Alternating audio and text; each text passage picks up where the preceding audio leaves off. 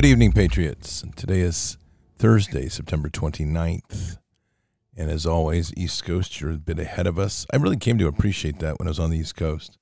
These shows get really late when you're doing them. And I guess when you're sitting enjoying them, I hope you're enjoying them.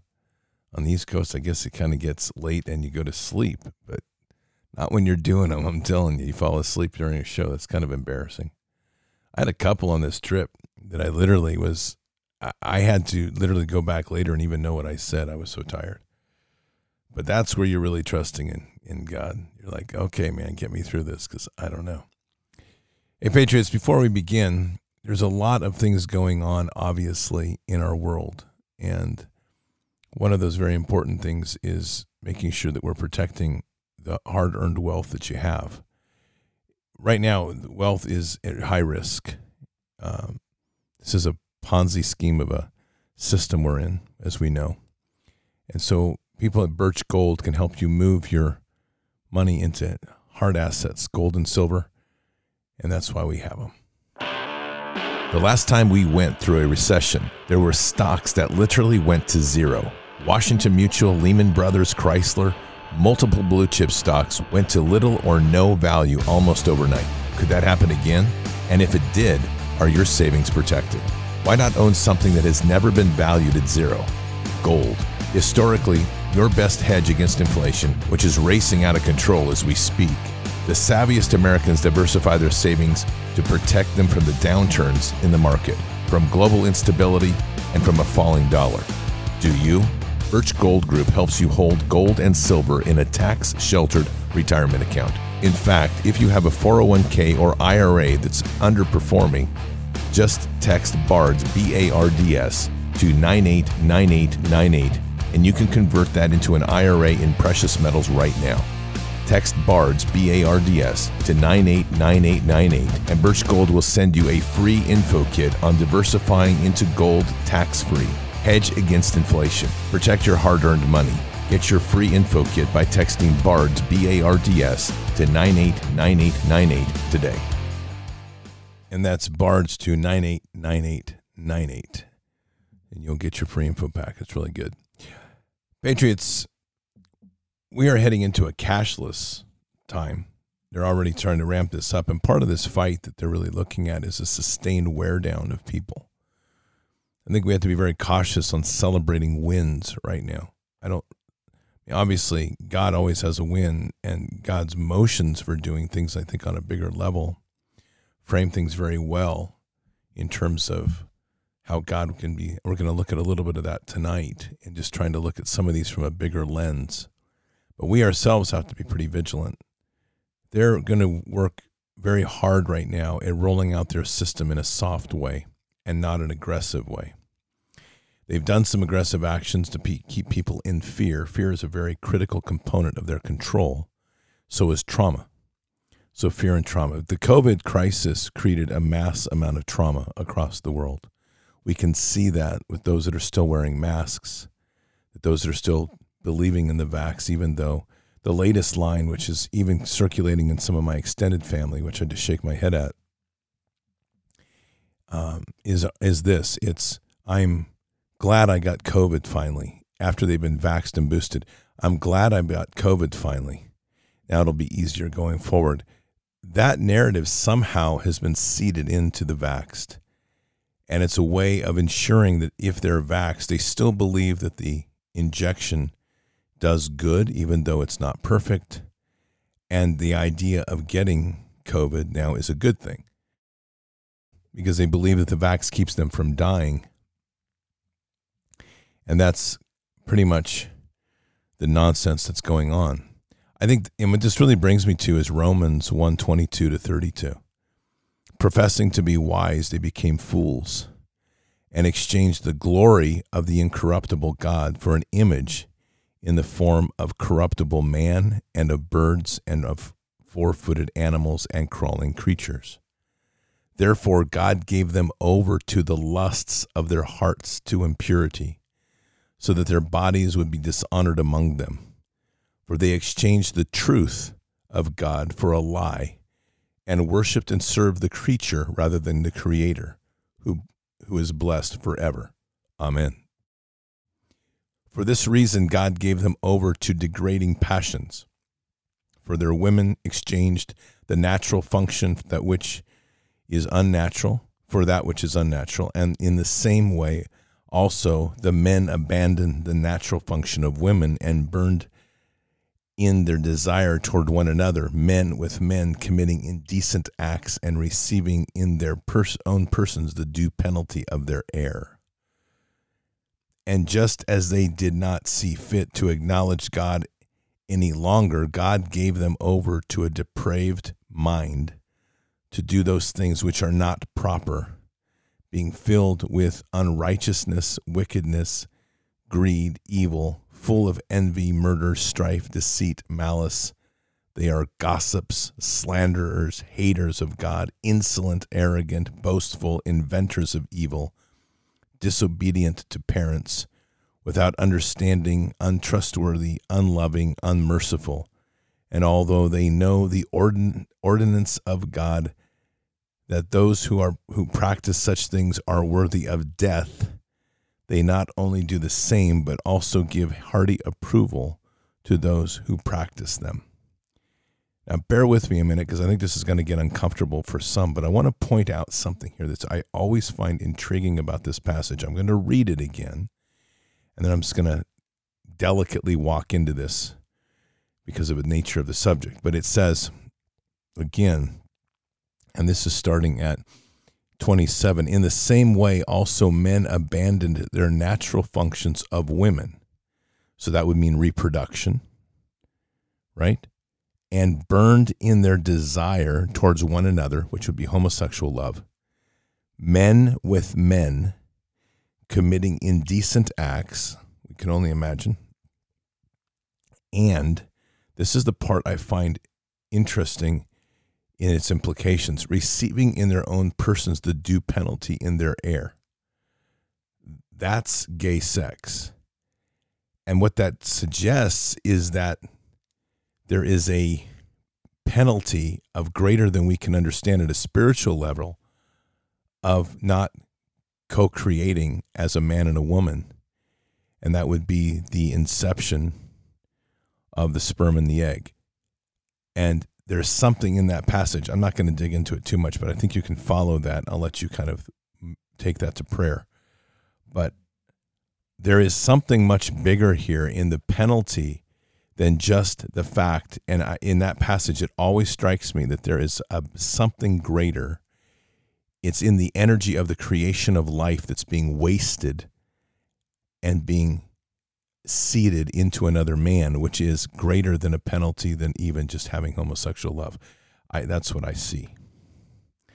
And it's it gets to the dark sin of homosexual love and what that leads us to. So this is that sense of a spiritual war. And what's interesting about this passage is that God gave them over to their lusts. We always put the finger on Satan. But in Romans one twenty-two to thirty-two, and what Romans one twenty-two to thirty-two describes, when I read it, is exactly what we're witnessing today. Um, someone asked me on the chat, am I talking about monkeypox sex? Yes, that would be that. So there you go. You got your answer. So Romans one twenty-two to thirty-two is a powerful passage in that it is very descriptive of the iniquities of today and what we're looking at and facing. And again, what I find most powerful about this is it is God who gave them over to their lusts of their hearts to imp- of impurity. I mean, that that's amazing to me. And that gets back to a bigger question right now when we start to look at the world. And as we look across the world, we start we try to look at everything in terms, we've been looking at everything in terms of like deep state evil versus a, an imaginary white hat. And I don't think we're being honest and scriptural about this. There's no doubt that there is a clash between good and evil. There's no question about that. But that concept, Satan has already lost. At the best of what he's trying to do is bargain a deal of detente. He knows he can't defeat God.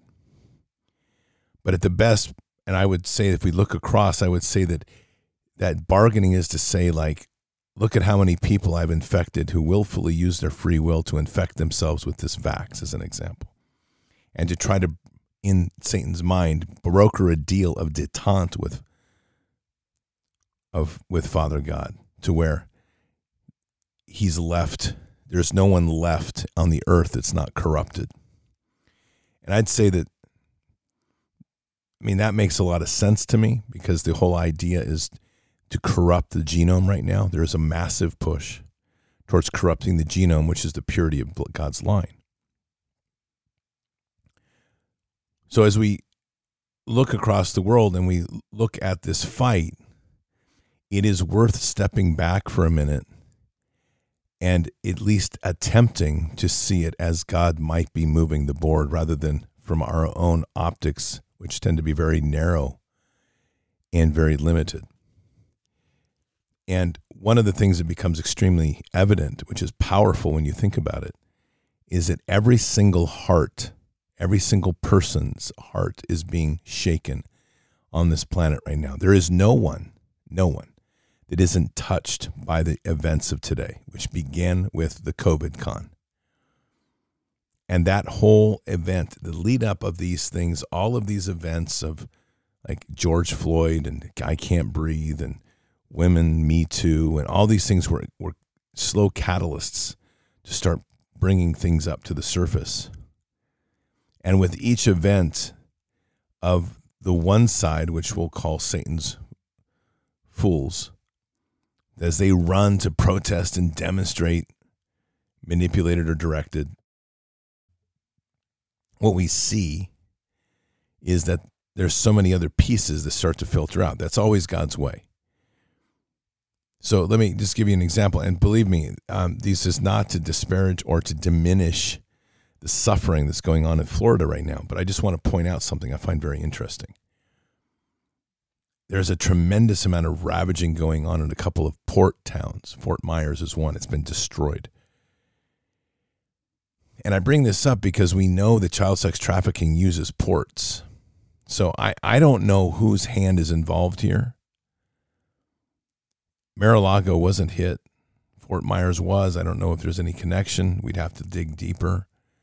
But again, there is, we tend to look immediately at the evil and not necessarily at God's hand of cleansing and resetting the earth. I think this is an important point to take, because we can oversimplify a topic and not realize the, the power and the way that God would work. So every event, like take Florida, for example, the most recent, has the opportunity of bringing more people to Jesus.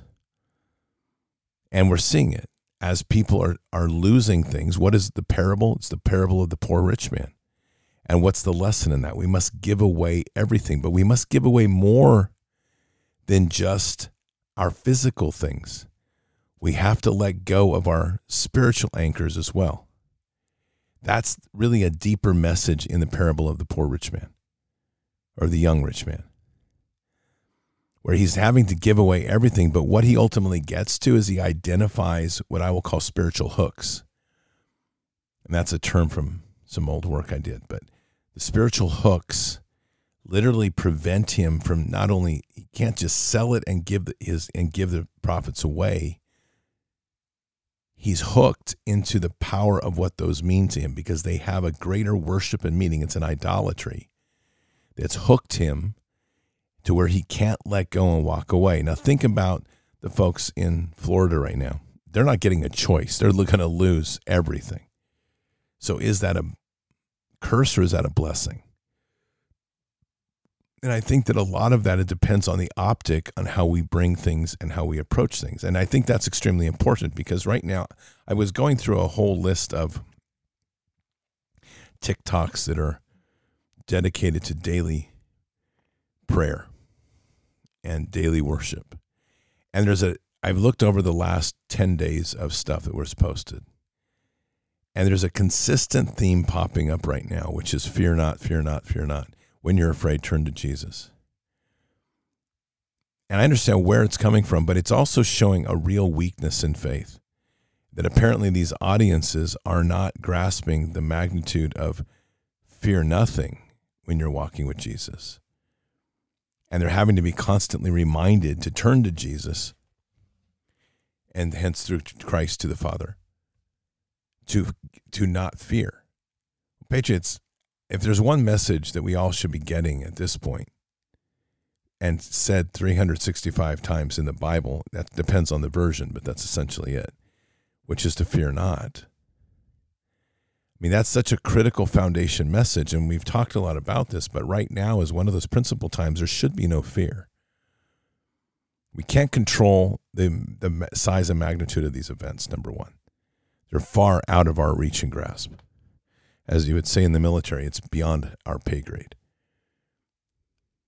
We can't control the movement of the threats of the end of the world, of nuclear war. If you're worried about that stuff, literally, like, go get some sleep on a MyPillow or something. And use your Bards code while you're there, because you'll get another pillow, and it's super comfortable, and it's a good deal. So go to MyPillow, get a Bards code, and then go get some sleep and leave this fear-mongering alone. But where we're really seeing here is a number, the amount of people that just are not anchored in that true, intimate, living relationship with Jesus. And we're also not looking at this from the perspective that much of this can be the hand of Father God doing these things. There is a, there is a gift in losing everything. You cease to be attached if you're willing to accept the gift. We can't take it with us.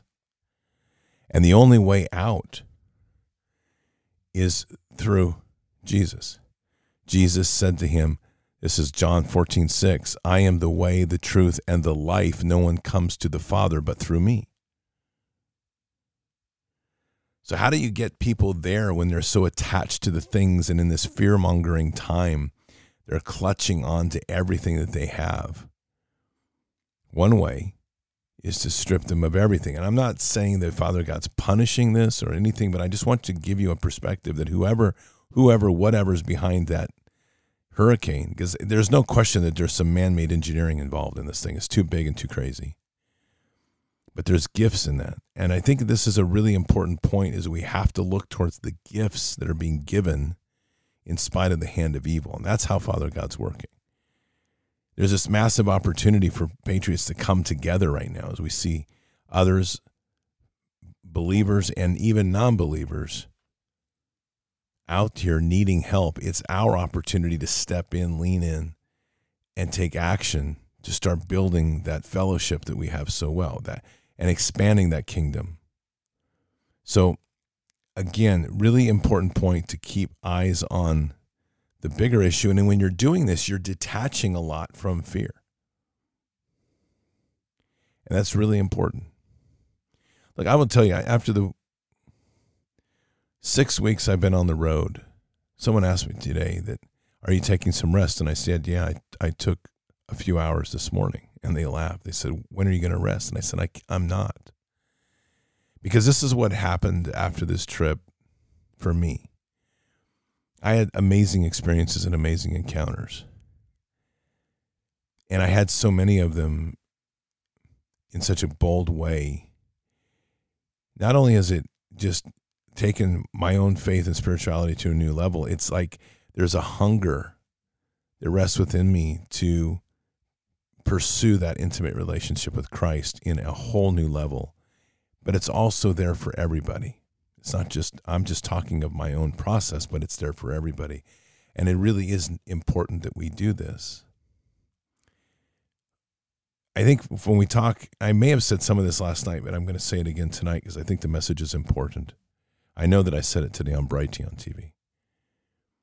And that was this, is that for women, when we talk about love and Jesus, and we talk about Jesus seeking a bride, for women, that's a very comfortable association. You you understand that from a deeply emotional and nurturing and mothering and protective side.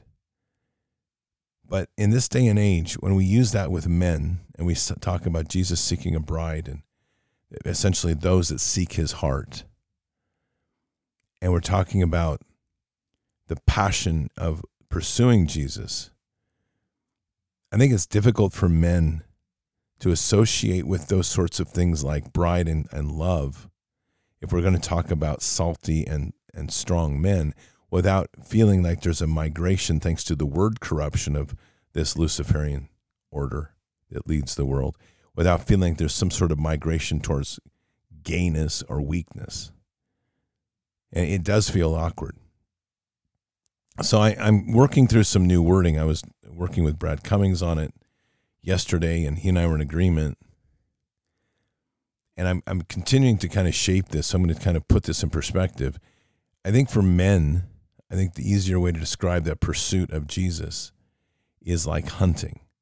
And I hope you hunt because it's really good anyway. It's not about the kill. It's about the hunt itself. And that's the whole point, is that once you get hunting in your blood, whether it's bow hunting or rifle hunting, the whole process of hunting is a consuming passion. It's in your heart. It's in your blood. You seek it. You want to, you want to get better. You want to learn stalking. You want to learn camouflage. You want to learn the habits of the deer or the, or whatever you're hunting, elk, antelope, turkeys, whatever it is you're hunting. You breathe it, you live it, you dream it. You get your gear ready before season. You look forward to any special seasons. You're, you're always working to keep your skills right. You're, you're going to modify your rig off season to get it ready. And hunting becomes a living, breathing part of your life. See, that same passion, that same intensity is what we need men to be pursuing Jesus with, er, with, because that's the intensity, that's the warrior spirit that comes alive in men when we do seek Jesus. And so, you know, it's easy to, I'm not trying to create a sexist position here, because I think as men need to learn to have more compassion and love, women need to learn to have more warrior instinct. I think those two are true. But for the sake of this conversation, when we're really, I'm kind of honing in on men, we need to amplify that warrior Jesus in the hearts of men.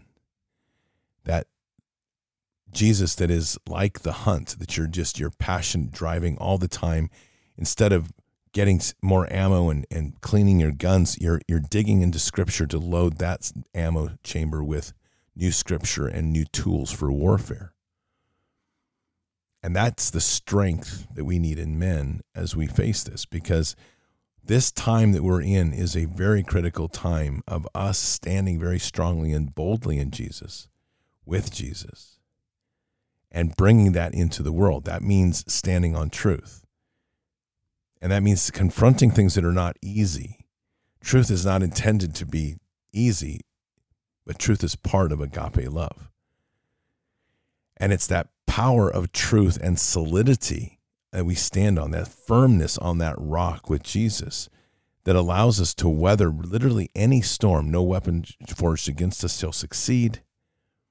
It doesn't mean you're not going to get cut by the blade. It means it won't kill you. And it doesn't mean that the storm won't batter you some, but it means that your feet are so solid on that rock and you're so protected and tucked in with Father God right there, that even when the storm is rattling you, you're solid. And the example I know that I gave last night, and I think I gave it today as well, is the firefighter who's on the line when a fire breaks the line and does a, a flashover. I mean, they carry on their belt a fire tent or fire blanket, and it, it literally pulls off and they tuck inside of it in that flashover of the fire. It may end up singeing some hair because it'll get so hot in that little tent, fireproof tent, but you will not die of burns. So this is kind of the world that we're in, where we have to strengthen in our homes, with each other. We really, and with our fellowships, we have to strengthen that boldness in Christ. I really think that we're in a flipping of tables time, and, and it's important to continue to have the compassion, but Christ is so portrayed, and I've said this so many times, like this hippie. It drives me crazy. And this man is so strong and powerful, And it's necessary that we grasp onto that, because that's the strength in him.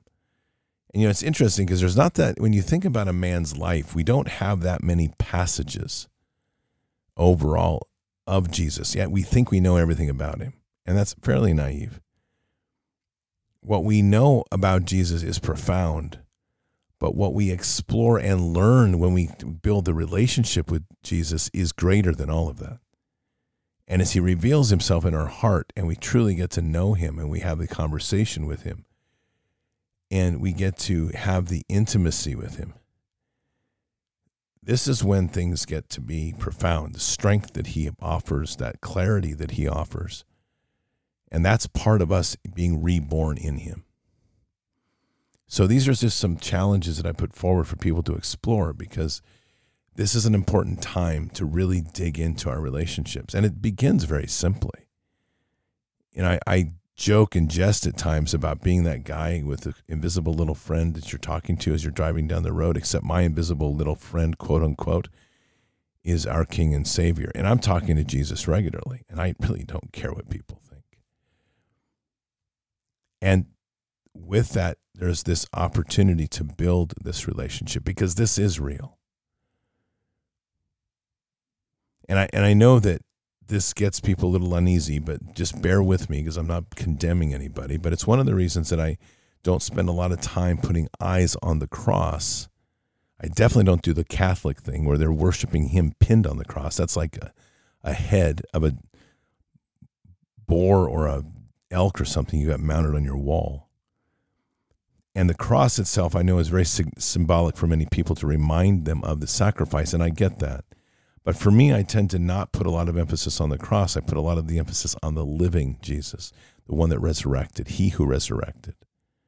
And perhaps that's more in terms of like the Christian fish, which was the symbol of talking, of identifying each other later on after he resurrected.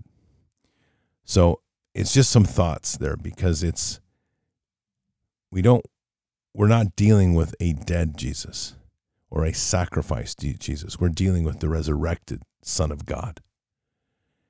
And he's part of us. And I think that is, and he's all but told us what authorities we have, which are in itself extremely profound in, in, in what we're given. And I've done these many times. Behold, I have given you authority to walk on snakes and scorpions, and authority over all the power of the enemy, and nothing will injure you.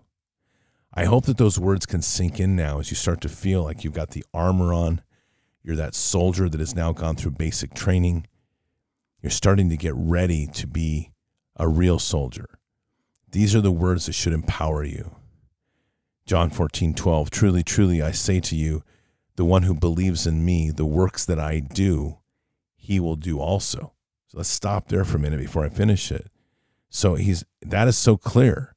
If you're believing in Jesus and the works that he does, whether that is feeding the masses with a few pieces of bread and fish, whether that is walking on water, people don't like these comments, but listen to what he's saying. If you believe, if he who believe, the one who believes in me, the works that I do, he will do also. This is red letter language. I'm not encouraging you to go walk out on the middle of the lake and jump out of the boat and think you're going to walk on water. I don't think it works that way. But nonetheless, these are some important concepts to embolden us and to realize more and more who we are. And then as this finishes in John fourteen twelve, and greater works than these he will do, greater works, because I'm going to the Father. These are profound blessings that have been given to us. As Jesus has been, has given truly to us these this insight into who we are as another way of living. His sacrifice was more than just our sins. It was the opportunity to see another way, not to live in hate, not to live as slaves in the repressed, not to be consumed like the Pharisees with money and power.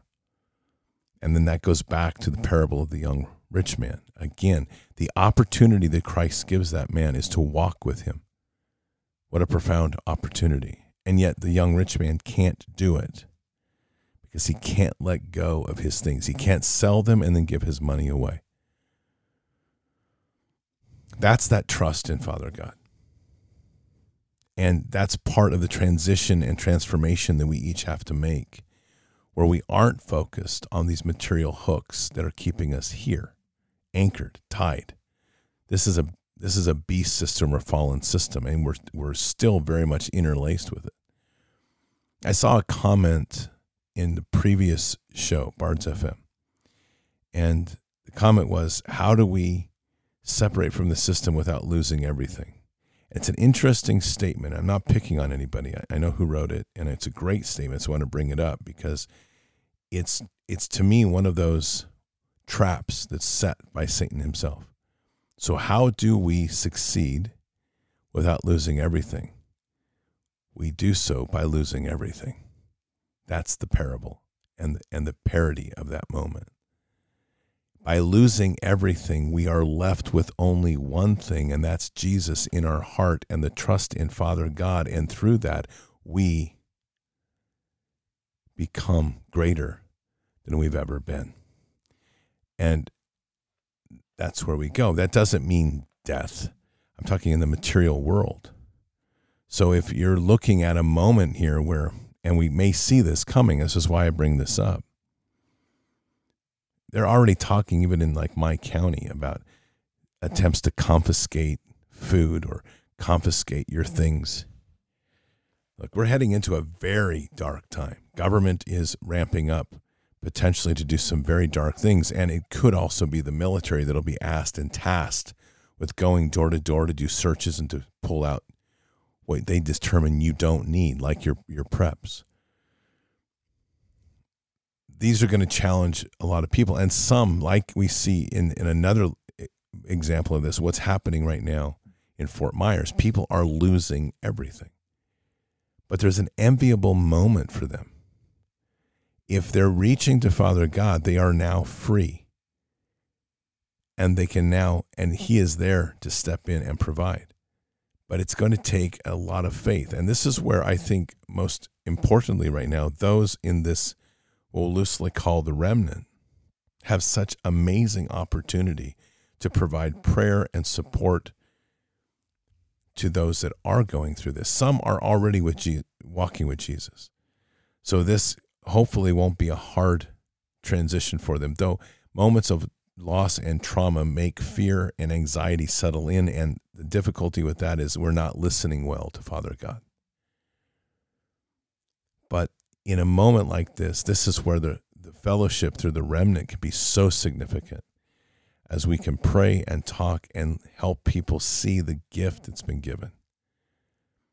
That parable of the young rich man is so apropos for the moment, because where he couldn't do it, people are left with no other option but to do it, meaning to let go as things are destroyed.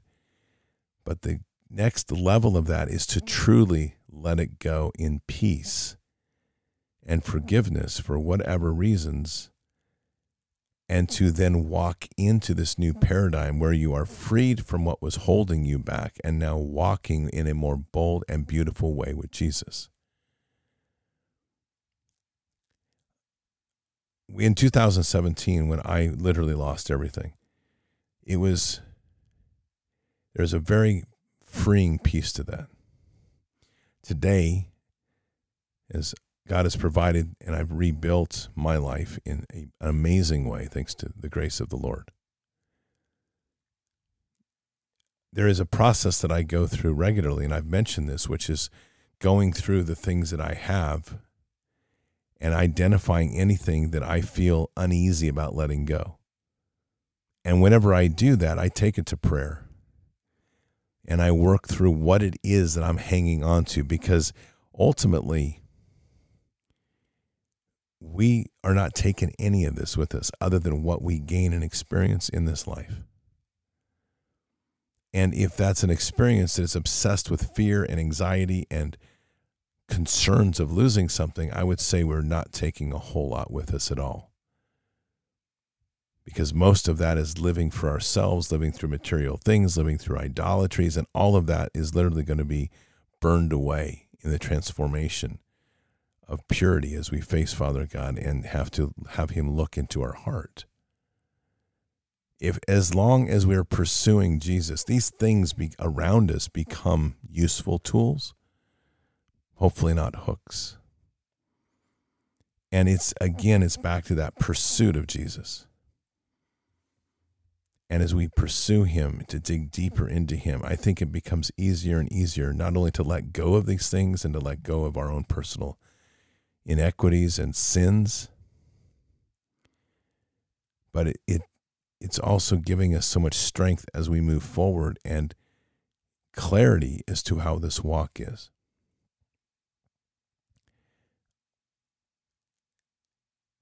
This, I would, I've talked about it quite a bit, and I'll talk about it less as we move forward, but this trip to see how Father God worked and how Jesus showed up, to truly see how the whole thing knitted together perfectly as I trusted in him. And to that end, I need, I need to thank you all, because you know that I don't ask, and I I just don't believe in it, of asking for donations. And yet, the entire trip's gas was paid for by random donations from all you all. So thank you. And that's just, again, that's just how Father God works. There's just so many humbling pieces about this when we trust in him. And as we find that peace within that relationship, it becomes all-consuming. It becomes something we want more of each and every day. Eager to wake up in the morning to pray, eager to walk in the day to have the conversations, eager to share that joy in the just in our existence and the way we walk. Eager to encounter people and to see how Jesus is going to show up when we ask him to walk with us. And it happens. And it's those powers of us walking that way in this world that are shaking the world deeper. We're becoming those lights, those lamps that people are seeking. I mentioned uh, this church in Yuba City, and one thing about Pastor Dave that runs the church there is that very simple par- the concept of how they're running the church, which is to become the light in the community, that when things get so dark, people see what they're doing and say, I want some of this. To have some of this, it begins with accepting Christ. And so I would say it's the same for each of us as we walk in that passion and that love for Christ. Others do seek and do want some of that. And as they do, we become the light, the motivation, the inspiration to talk about Jesus in this relationship that we all have. It's it's an, it's the personal, intimate relationship that we each build, and that our churches should, the good churches, are helping us build a greater knowledge around that. But each of us has that very personal, an opportunity for a very personal and intimate relationship with Christ. And that's not going to be formed by how the pulpit tells you to pray. It's going to be formed by how you interact and trust and to dig in deep into that. And that, again, I think the, that powerful passage is related into the parable of the young rich man. And I, I think it also begins very simply with prayer at times. If we're having trouble finding it, then just ask Father God to open the door. And that's kind of his interesting piece, is like some of the most obvious things that we can do. Father God is there not to expect us to navigate a maze to figure it out. All we have to do is ask. And as we ask, it shall be provided in its many different forms. So don't hesitate, would be my word for the night. Don't hesitate to speak, to ask for what you need. Because Father God is there to nurture us. He's there as our Father who sacrificed his Son for us. It's really profound. And he wants us to grow. There's nothing, I think, that compliments him greater is when we're seeking his love and trying to seek it deeper. And that goes to the beginning when we were given free will. And that power of free will is can be devastating for those that walk away from it, and can be unbelievably glorious beyond words as we dig into it and realize what he's there to offer, which is beyond anything we can imagine. So in the coming weeks and months, there's going to be some big shakings. I think this is going to be a fairly steady storm. I think the metaphor of what's going on now in Florida, a slow, steady storm that's ravaging things, is going to be the process of our life for some time, because the old has to be torn down. The walls of the heart have to be shredded, and people have to see very clearly of where they want to stand. And there will be some that will always stand on that other side, and unfortunately, they will pay a consequence.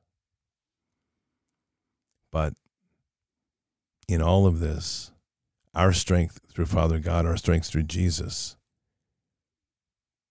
is going to be what leads the many back to him. And I think that's probably one of the greatest gifts of this time.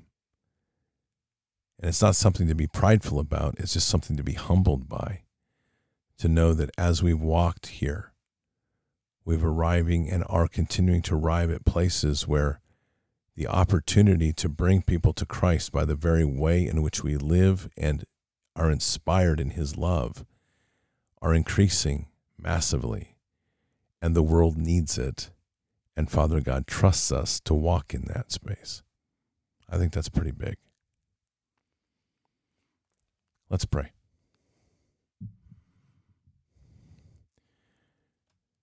Father God, we just want to thank you this evening for just some deeper reflections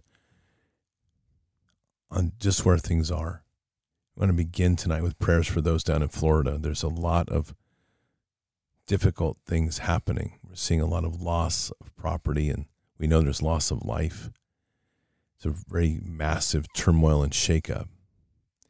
So what we pray is that those that are going through this can see the blessing in being freed from the connection of material things, even though those losses can be hard, and to realize that you're there for them, and that with that we can see the rise of the fellowship, the remnant here that can reach out and be prepared to reach out, whether it's by prayer, whether it's by face-to-face contact or support in any way, emotional, physical.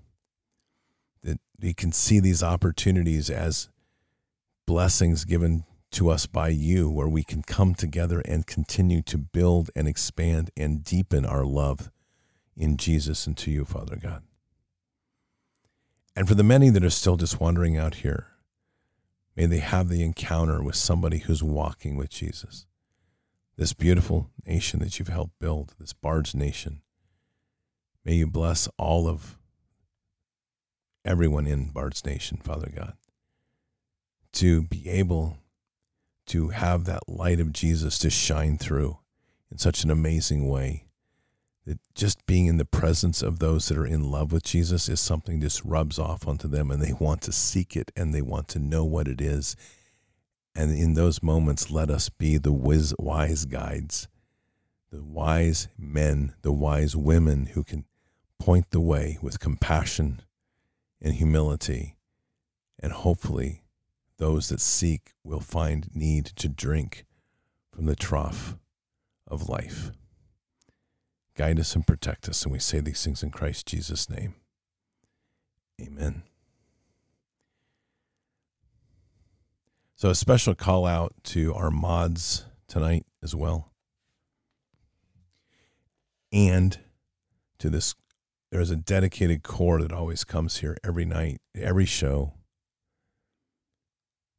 I just, I'm thanking you very sincerely. I mean, for the work that's put in and the dedication to seeing this show. We crossed thirty-one million downloads earlier this evening. And that's just amazing. thirty-one million, one hundred twenty countries. We continue to see the growth and expansion of the channel. And it's beautiful to watch, and it's beautiful to realize what we're all part of. And this is really a blessed channel. This is a blessed fellowship, and it's blessed through Father God. All of this has happened through Father God. And more importantly, all that are here, we've listened. And that's what's important, is we've listened to where he's guided us. I can't tell you how many stories I hear of people saying, I found your channel because Father God led me, or something like that. And the other great thing is just the testimonies. And for those of you that are writing the notes, thank you. They're so moving. The testimonies of people talking about finding Jesus through this channel. That that's a true blessing. So thank you, all of you. I'm deeply humbled um, and honored and blessed by all that we've built here. And just pray that we continue to expand this, reach it out, bring more people into the fold to hear the words that, that God places through us, and connect with the fellowship that continues to support each other and grow in such an amazing way. So again, thank you. So, Patriots, keep your head up and your eyes forward. Never bow to evil. Never relent. Always press into the fight. God is with us. Man, is he with us. I've just had six weeks of him being one hundred percent with me. He's with everybody. And he's never going to forsake us. He just continues to just pour out our his love when we're reaching and giving him all of ours. And so even though we say all the time, in the end, God wins, God is working through us to win this victory. And it's moving and it's happening because he trusts us. So just remember, we're at war, and we are at war. And with that, we're walking with Jesus in a bold and powerful way. We're walking under that banner of Christ. And the mission is a mission that never stops. Occupy that land, expand the kingdom, and keep that mission forward. Patriots, I'll see you tomorrow afternoon for Bended Knee. Until then, or until the next time, God bless. Good night. Thank you. And out for now. Oh, I want to feel something.